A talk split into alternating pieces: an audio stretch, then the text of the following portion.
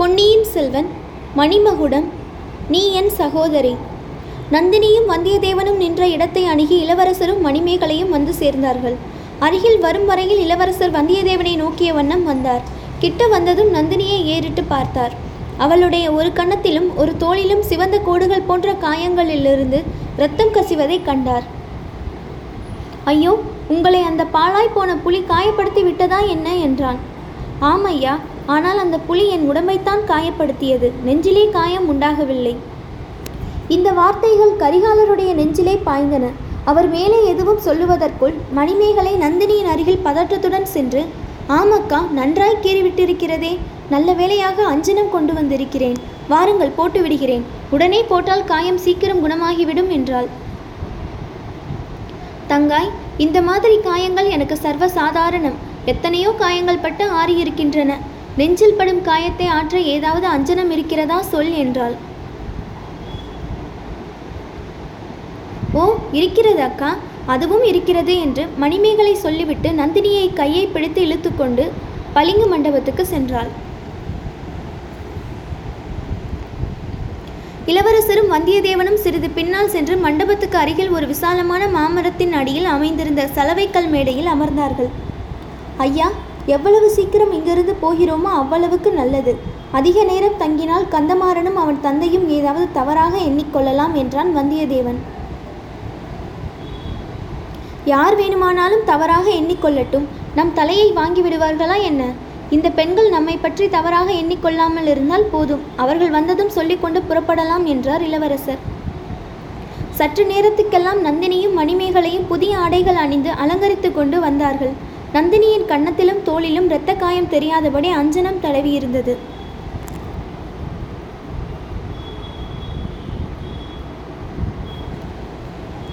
உங்களிடம் விடை பெற்று கொண்டு போவதற்காக காத்திருந்தோம் என்றார் கரிகாலர். நன்றாய் இருக்கிறது உச்சி வேலைக்கு மேலாகிவிட்டது. எங்களுடன் இருந்து விட்டு தான் போக வேண்டும். இந்த நேரத்தில் உங்களை போக விட்டு விட்டால் சம்புவரையர் மகள் என்னை மன்னிக்கவே மாட்டாள் என்றார் பழு என்றாள் பழுவூர் ராணி. ஒரு நிபந்தனையின் பேரில் இருக்கிறோம். உங்களுடைய காயத்துக்கு அஞ்சனம் தடவிருக்கிறாள் மணிமேகலை. நெஞ்சத்தின் காயத்துக்கும் ஏதோ அஞ்சனம் இருக்கிறது என்று சொன்னால் அல்லவா? அது என்ன அஞ்சனம் என்பதை தெரிவித்தால் இருக்கிறோம் என்றார் கரிகாலர். அவளை கேட்காமல் நாமே அதை ஊகித்து சொல்ல பார்க்கலாமே என்றாள் நந்தினி. ஒருவேளை காலப்போக்கினால் ஏற்படும் மறதியை சொல்லியிருக்கலாம் என்றார் கரிகாலர். அதுவாக இருக்க முடியாது. காலப்போக்கினால் மாறாத நெஞ்சு புண்ணும் உண்டு அல்லவா என்றாள் நந்தினி.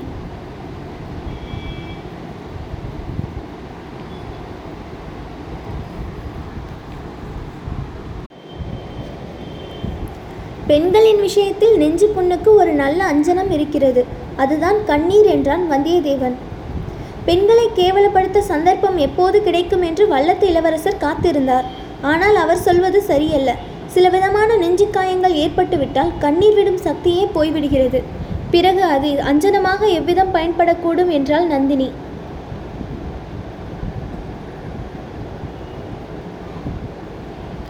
நாங்கள் இருவரும் சொன்னது சரியில்லை என்றால் நீங்கள் உங்கள் ஊகத்தை சொல்லுங்கள் என்றான் வந்தியத்தேவன். அதற்கென்ன? சொல்கிறேன். தங்காய் நீ குறிப்பிடும் அஞ்சனம் செவியின் மூலமாக நெஞ்சுக்கு போவதல்லவா? யாழிலும் குழலிலும் இனிய குரலிலும் எழும் இன்னிசையைத்தானே நெஞ்சின் காயத்துக்கு அஞ்சனம் என்று சொல்கிறாய் என்றாள் நந்தினி. ஆமக்கா உங்களுக்கு எப்படி தெரிந்தது என்று மணிமேகலை கேட்டாள். நான் தான் மந்திரக்காரி என்று சொல்லியிருக்கிறேனே பிறர் மனத்தில் உள்ளதை அறியும் சக்தி எனக்கு உண்டு. ஐயா நீங்கள் இருவரும் இன்னிசையின் அந்த அபூர்வ சக்தியை ஒப்புக்கொள்கிறீர்களா என்று நந்தினி கேட்டாள். ஆமாம் அதை ஊகிக்க முடியாமல் போனது எங்கள் தவறு என்பதையும் ஒப்புக்கொள்கிறேன். மணிமேகலை இசைக்கலையில் தேர்ந்தவள் என்றும் நன்றாக யாழ் வாசிப்பாள் என்றும் கந்தமாறன் கூறியதும் நினைவு வருகிறது என்றார் கரிகாலர். தமையன் என்றால் இப்படியல்லவா இருக்க வேண்டும்? தங்கையின் புகழை யாரிடமாவது சொல்லாத நாளெல்லாம் கடம்பூர் இளவரசருக்கு பிறவாத நாள் போலிருக்கிறது. மணிமேகலையின் இசைத்திறனை பற்றி அவர் கூறியதும் உண்மைதான். மணிமேகலை யாழ் கூட எடுத்து வந்திருக்கிறாள். காண வித்தையின் மகிமை அறியாத என்னை மட்டும் வைத்துக்கொண்டு பாட வேண்டிய நிர்பந்தம் நல்ல வேளையாக அவளுக்கு இன்று இல்லை. ஐயா பேதை பெண்களாகிய எங்களை இன்று புலிக்கு உணவாகாமல் காப்பாற்றினீர்கள். அதற்கு நன்றி நாங்கள் செலுத்த வேண்டாமா? எங்களுடன் உணவருந்திவிட்டு மணிமேகலையின் இசை அமுதையும் அருந்திவிட்டுத்தான் போக வேண்டும் என்று வற்புறுத்தினாள் நந்தினி. வந்தியத்தேவன் அதற்கு இணங்க வேண்டாம் என்று இளவரசருக்கு சமிக்ஞை செய்தான். அதை அவர் கவனிக்கவே இல்லை. இளவரசிகளின் சித்தம் எங்கள் பாக்கியம் என்றார் கரிகாலர். மணிமேகலை உன் மனோரதம் நிறைவேறிவிட்டது. சமையல் ஆகிவிட்டதா? என்று போய் பார். இல்லாவிடில் சற்று துரிதப்படுத்து என்று ஏவினாள் நந்தினி. மணிமேகலை உடனே எழுந்து சமையல் நடந்த இடத்தை நோக்கி சென்றாள். அதே சமயத்தில் வந்தியத்தேவனும் எழுந்து நின்று கொண்டு சுற்றும் முற்றும் பார்த்தான்.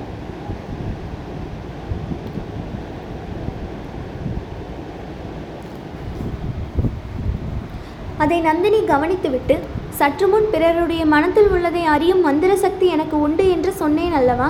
அதை இப்போது பரீட்சை பார்க்க விரும்புகிறேன். வல்லத்து இளவரசரின் மனத்தில் இப்போதுள்ள எண்ணத்தை சொல்லட்டுமா என்று கேட்டாள். கரிகாலர் சிரித்துக்கொண்டே சொல்லுங்கள் பார்க்கலாம் என்றார்.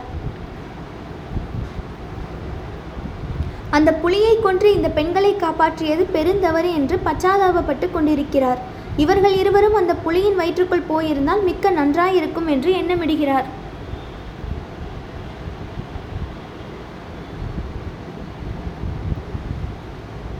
கரிகாலர் மேலும் சிரித்துக்கொண்டே நண்பா நீ எப்படி எண்ணமிடுகிறாயா? என்று கேட்டார். இல்லை ஐயா அப்படி நான் எண்ணவில்லை. ஆனால் புலியை பற்றியும் இவர்களை பற்றியும் எண்ணியது உண்மைதான். இவர்களிடம் அகப்பட்டு கொண்ட புலி எப்படி உயிரோடு தப்பி பிழைத்தது என்று ஆச்சரியப்பட்டு கொண்டிருக்கிறேன் என்றான். என்ன தம்பி உளறுகிறாய்? புலி தப்பி பிழைத்ததா? மறுபடியுமா? செத்த புலியின் உடல் தண்ணீரில் மிதந்ததே அது எங்கே? என்று இளவரசரும் எழுந்து நின்று கேட்டார்.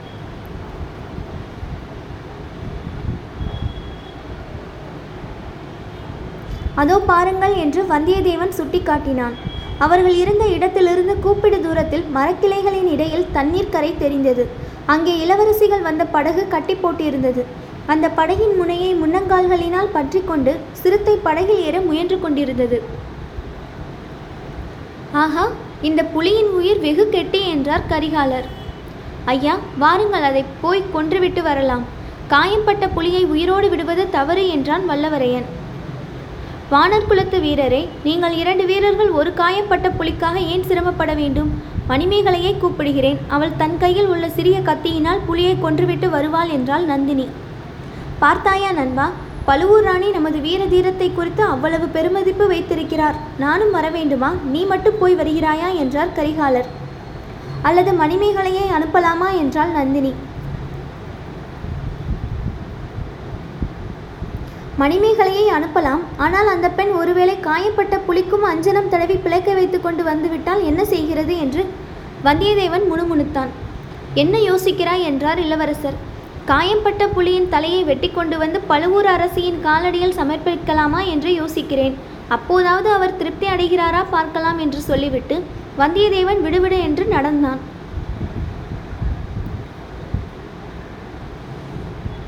அந்த மூடன் சொன்னதை கேட்டீர்களா? காயம்பட்ட புலியின் தலையை வெட்ட ரொம்ப வீரம் வேண்டுமா?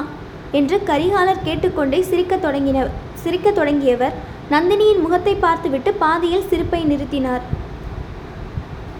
அதை பற்றி தாங்கள் அல்லவோ அபிப்பிராயம் சொல்ல வேண்டும் என்றாள் நந்தினி. கரிகாலர் தேகமெல்லாம் சிலிர்த்தது. தளதளத்த குரலில் நந்தினி கந்தமாறனிடம் நீ ஓலை கொடுத்து அனுப்பினாய். அதனாலே தான் நான் இவ்விடம் வந்தேன். இல்லாவிட்டால் வந்திருக்க மாட்டேன் என்றார். என் வேண்டுகோளுக்கு இத்தனை காலம் கழித்தாவது மதிப்பு கொடுத்தீர்களே மிக்க வந்தனம் என்றாள் நந்தினி.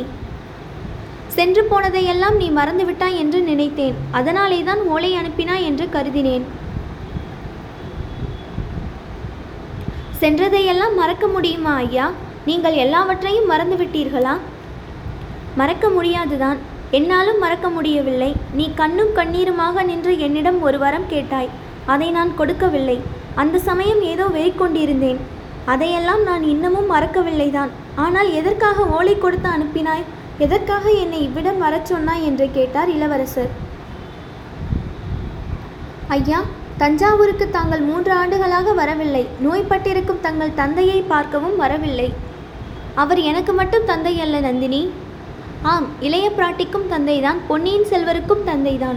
ஆயினும் தங்களை பார்க்காததுதான் தங்கள் தந்தைக்கு பெருங்குறையாக இருக்கிறது. தாங்கள் வராமைக்கு காரணம் நான் என்று சக்கரவர்த்தியிடம் யாரோ சொல்லி இருக்கிறார்கள் அதனால் அவர் என்னை பார்ப்பதே கிடையாது. ஐயா எனக்கு ஏற்கனவே தாங்கள் செய்த திங்கெல்லாம் போதாதா? இந்த பழிவேறு எனக்கு ஏற்பட வேண்டுமா? ஆனால் அது உண்மைதானே? உன் காரணமாகத்தான் தஞ்சைக்கு நான் வரவில்லை. அப்படியானால் நான் தஞ்சையை விட்டு போய்விடுகிறேன். தாங்கள் தஞ்சைக்கு வந்து தங்கள் தந்தையின் சிம்மாசனத்தில் அமர்ந்து மணிமகுடம் சூட்டிக்கொண்டு நந்தினி அது ஒரு நாளும் நடவாத காரியம். எனக்கு சிம்மாசனத்தில் இப்போது ஆசை இல்லை. மதுராந்தக தேவன் சிம்மாசனத்தில் அமர்ந்து சாம்ராஜ்யத்தின் மணிமுகுடத்தை சூட்டிக்கொண்டு ராஜ்யம் ஆளட்டும். ஐயா மதுராந்தகரை தங்களுக்கு நன்றாக தெரியும். அவரால் இந்த பெரிய சாம்ராஜ்யத்தை ஒரு நாளேனும் ஆள முடியுமா? அவனால் ஆள முடியாவிட்டால் அவனுக்கு உதவி செய்ய பழுவேட்டரையர்கள் இருக்கிறார்கள். நீயும் இருக்கிறாய். ஐயா தங்கள் விருப்பம் இப்போது நன்றாய் எனக்கு தெரிகிறது. நான் தஞ்சையிலிருந்து பழுவூர் அரண்மனையிலிருந்து போய்விடுகிறேன். தாங்கள் தஞ்சைக்கு வந்து இல்லை இல்லை நீ தவறாக எண்ணுகிறாய். எனக்கு அந்த எண்ணமே கிடையாது. உனக்கு நான் முன்னம் செய்த குற்றமெல்லாம் போதும். பழுவூர் அரண்மனையிலிருந்து உன்னை துரத்திய பாதகத்தையும் நான் சேர்த்து கட்டிக்கொள்ள வேண்டாம். ஐயா நாம் இருவரும் தஞ்சையில் இருக்க முடியாதா? அந்த பெரிய நகரில் நாம் இரண்டு பேரும் இருக்க இடமில்லையா? ஒருவரையொருவர் பார்க்க வேண்டிய அவசியம் கூட இல்லையே. பார்க்க வேண்டிய அவசியம் இல்லாமல் இருக்கலாம். ஆனால் மனத்தில் நினைக்காமல் இருக்க முடியுமா? சற்று முன் நீதான் சொன்னாய் சென்று போனதையெல்லாம் மறக்க முடியாது என்று. உன் நெஞ்சத்தில் உள்ள காயத்தை பற்றியும் சொன்னாய். என் நெஞ்சத்திலும் காயம் பட்டிருக்கிறது. என்னாலும் மறக்க முடியவில்லை. மறக்க முடியாமல் இருக்கலாம். ஆனால் மன்னிக்க முடியாதா? நான் செய்த குற்றங்களை இத்தனை காலம் கழித்தா கழித்த பிறகும் மன்னிக்க முடியாதா?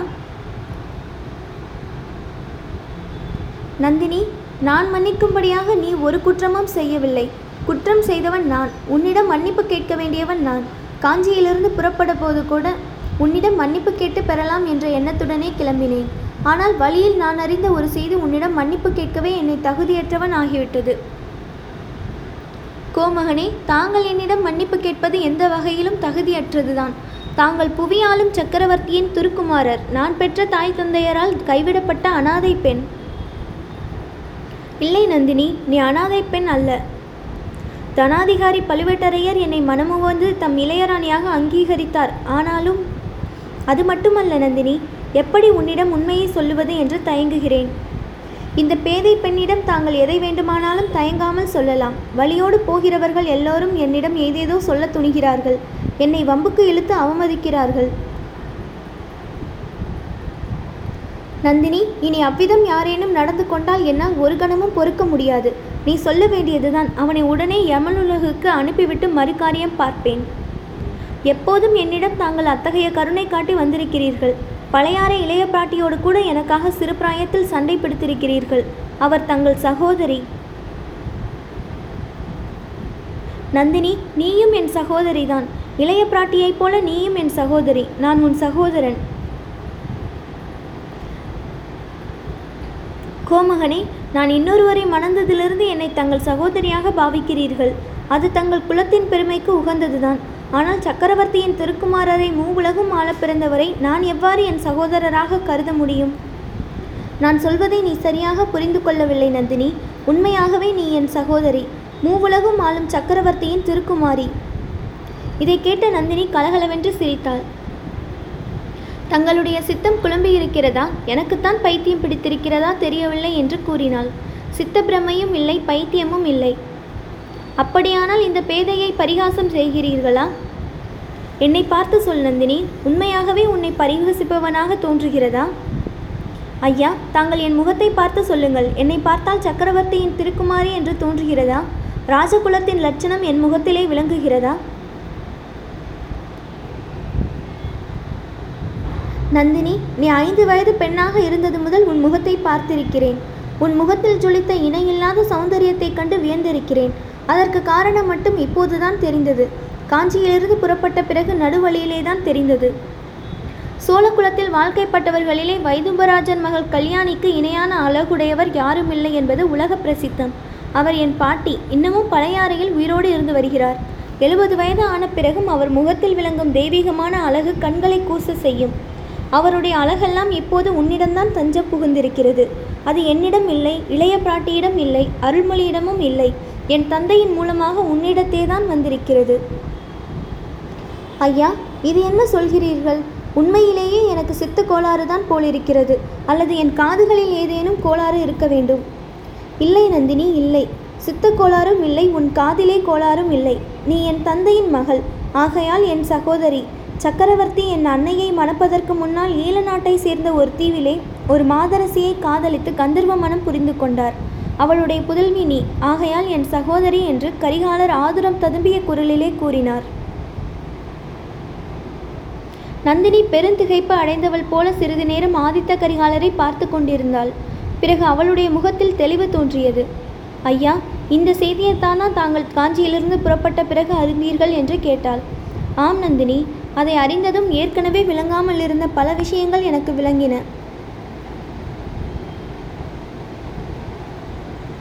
கோமகனே தங்களுக்கு இந்த செய்தியை வழியிலே சொன்னவர் யார்? வல்லத்து இளவரசனார்? அவன்தான். ஆனால் இல அவனாக சொல்லவில்லை. இளைய பிராட்டி குந்தவை அவனிடம் சொல்லி அனுப்பினாள். ஆஹா தங்களையும் என்னையும் பிரித்து வைப்பதற்கு ஆதி நாளிலிருந்து எத்தனையோ சூழ்ச்சி செய்து வந்திருக்கிறார்கள். இன்னமும் அவர்களுடைய சூழ்ச்சிகள் முடிந்த பாடில்லை நீ நினைப்பது தவறு நந்தினி. இதில் சூழ்ச்சி ஒன்றுமில்லை. சிறு பிராயத்தில் உன்னையும் என்னையும் பிரித்து வைப்பதற்கு பெரிய பிராட்டி செம்பியன் மாதேவி செய்த முயற்சிகள் எனக்கு புரியாமல் இருந்தன. அதற்காக அளவில்லாத கோபம் அடைந்தேன். அவர் எவ்வளவு பயங்கரமான விபத்திலிருந்து நம்மை தடுத்து காப்பாற்றினார் என்று இப்போதுதான் தெரிகிறது. ஆனால் உண்மையை அவர்கள் அப்போதே சொல்லியிருக்கலாம். சொல்லாத காரணத்தினால் உனக்கு பெரும் அநீதி செய்தார்கள். எனக்கும் தீங்கு செய்து விட்டார்கள். போனது போகட்டும். சென்றதையெல்லாம் நாம் இருவரும் மறந்து விடுவோம். மறக்க முடியாவிட்டாலும் மன்னித்து விடுவோம்.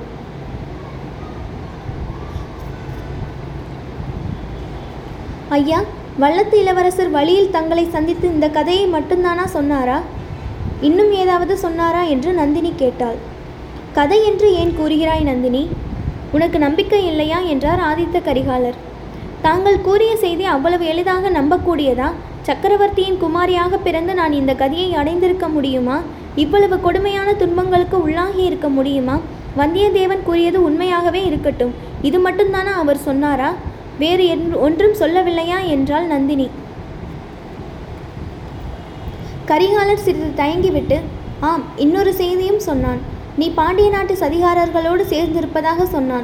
சோழர் குலத்தையே கருவறுத்து விட கங்கணம் கட்டி கொண்டிருப்பதாக சொன்னான். அதற்காக பிடியில் மெயின் சின்னமுள்ள கொலைவாள் ஒன்றை நீ வைத்து பூஜித்து வருவதாகவும் சொன்னான். கொள்ளிடக்கரை காட்டில் பள்ளிப்படையின் அருகில் யாரோ ஒரு சிறுவனை வைத்து மணிமகுடம் சூட்டியதாகவும் கூறினான். நந்தினி அதையெல்லாம் நீ இனி மறந்துவிடு. சோழர் குலத்தின் பெருமைக்கெல்லாம் என்னை போல் உரிமையுள்ளவள் நீ. சுந்தர சோழ சக்கரவர்த்தியின் புதல்வி எங்கள் அருமை சகோதரி உனக்கு இதுவரை செய்த அநீதிகளுக்கெல்லாம் பரிகாரம் செய்வதே எனது முதற் கடமையாக இனி வைத்துக்கொள்வேன் ஐயா இவ்வளவையும் தாங்கள் நம்புகிறீர்கள் அல்லவா? அப்படி இருக்கும்போது கடம்பூருக்கு வந்து இத்தனை நாள் வரையில் காத்திருந்ததேன்? முன்னாடியே என்னை சந்தித்து பேச ஒரு முயற்சியும் செய்யாதது ஏன்? என் மனத்தில் ஏற்பட்டிருந்த குழப்பம்தான் காரணம். நம்முடைய புதிய உறவை என் மனதில் நிலைப்படுத்திக் கொள்ள அவகாசமும் வேண்டியிருந்தது. எல்லாவற்றையும் விளக்கமாக சொல்ல தக்க சந்தர்ப்பத்தையும் எதிர்பார்த்து கொண்டிருந்தேன். பலர் முன்னிலையில் சொல்லக்கூடிய செய்தியா இது? அதிர்ஷ்டவசமாக ஒரு காட்டுப்பன்றியும் ஒரு சிறுத்தை புலியும் இன்றைக்கு அத்தகைய சந்தர்ப்பத்தை எனக்கு ஏற்படுத்தி கொடுத்தன. நந்தினி குறுக்கிட்டு ஐயா காட்டு மிருகங்கள் பொல்லாதவைதான். ஆனால் மனிதர்களைப் போல் அவ்வளவு கொடுமை செய்யக்கூடியவை அல்ல. இது இன்றைக்குத்தான் எனக்கு நன்கு தெரிந்தது என்றாள். சகோதரி சென்று போனதையெல்லாம் மறக்க முடியுமா என்று சற்று முன்னால் நீ சொன்னாய். அதை நானும் ஒப்புக்கொண்டேன். மறக்க முடியாவிட்டாலும் மன்னிக்க வேண்டும் என்று கேட்டுக்கொண்டேன். அதற்கு நீ மறுமொழி சொல்லவில்லை.